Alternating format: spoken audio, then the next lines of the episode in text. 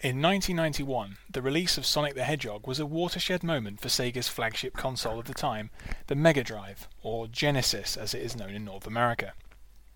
The lightning fast platformer cemented the success of the console and launched a huge series which continues to this day.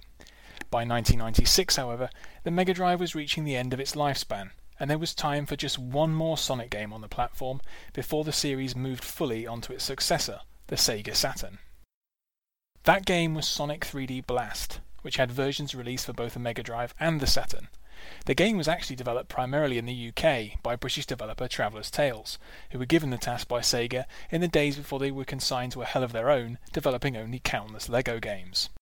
Over the years, 3D Blast has been one of the more divisive games of the series, for its unusual isometric perspective and for gameplay which is much slower than that of the other Sonic games of its era. These aspects have long provoked a mixed reception, but there's a case to be made that Sonic 3D Blast is, if not the best Sonic game on the Mega Drive, then at least the most playable. The feature which had made the original Sonic the Hedgehog so notable back in 1991 was its sheer speed. Sonic was the fastest moving platforming character ever seen, and the programmers at Team Sonic ensured that the Mega Drive was able to keep up with him. This feature has always clashed with other aspects of the Sonic experience, however. The early games are rife with instant death traps and other hazards, which are difficult to avoid at such high speeds without deep knowledge of the stages. Sonic 3D Blast's isometric perspective required a toning down of the Blue Hedgehog's famous velocity, and a shift to a gameplay style more based around exploration. This not only makes the game much less frustrating, but also a more relaxed experience. No longer do levels fly by in a blur as they did in, say, Sonic the Hedgehog 2. Other recurring elements are ditched, not least the absolutely infuriating underwater levels that plagued the other Sonic titles on the Mega Drive.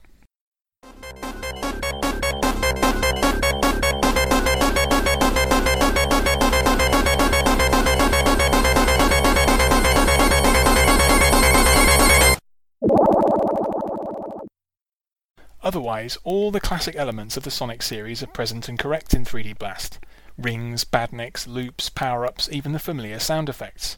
There are special stages, too, and happily these aren't as crushingly difficult as in the other games. The lovingly crafted isometric levels have a special charm all of their own, especially taking into account the excellent music. The themes for the snowy Diamond Dust Zone are particularly lovely.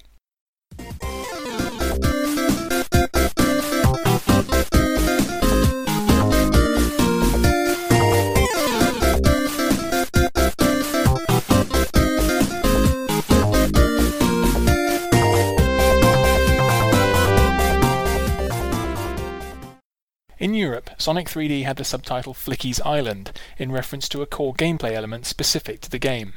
In each section of each level, Sonic must rescue five Flickies, small magic birds trapped in badniks by Dr. Robotnik.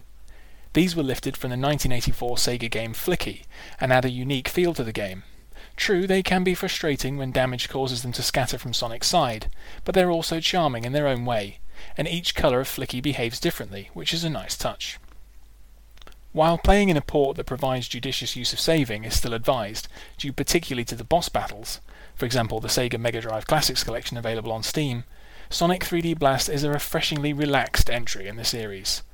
This is a somewhat forgotten Sonic game, but one which has very real charms of its own and is certainly worth your time. Thanks for listening. For more articles and audio on books, film, video games, board games, and music, visit andyjohnson.xyz. To support me, go to patreon.com slash andyjohnson.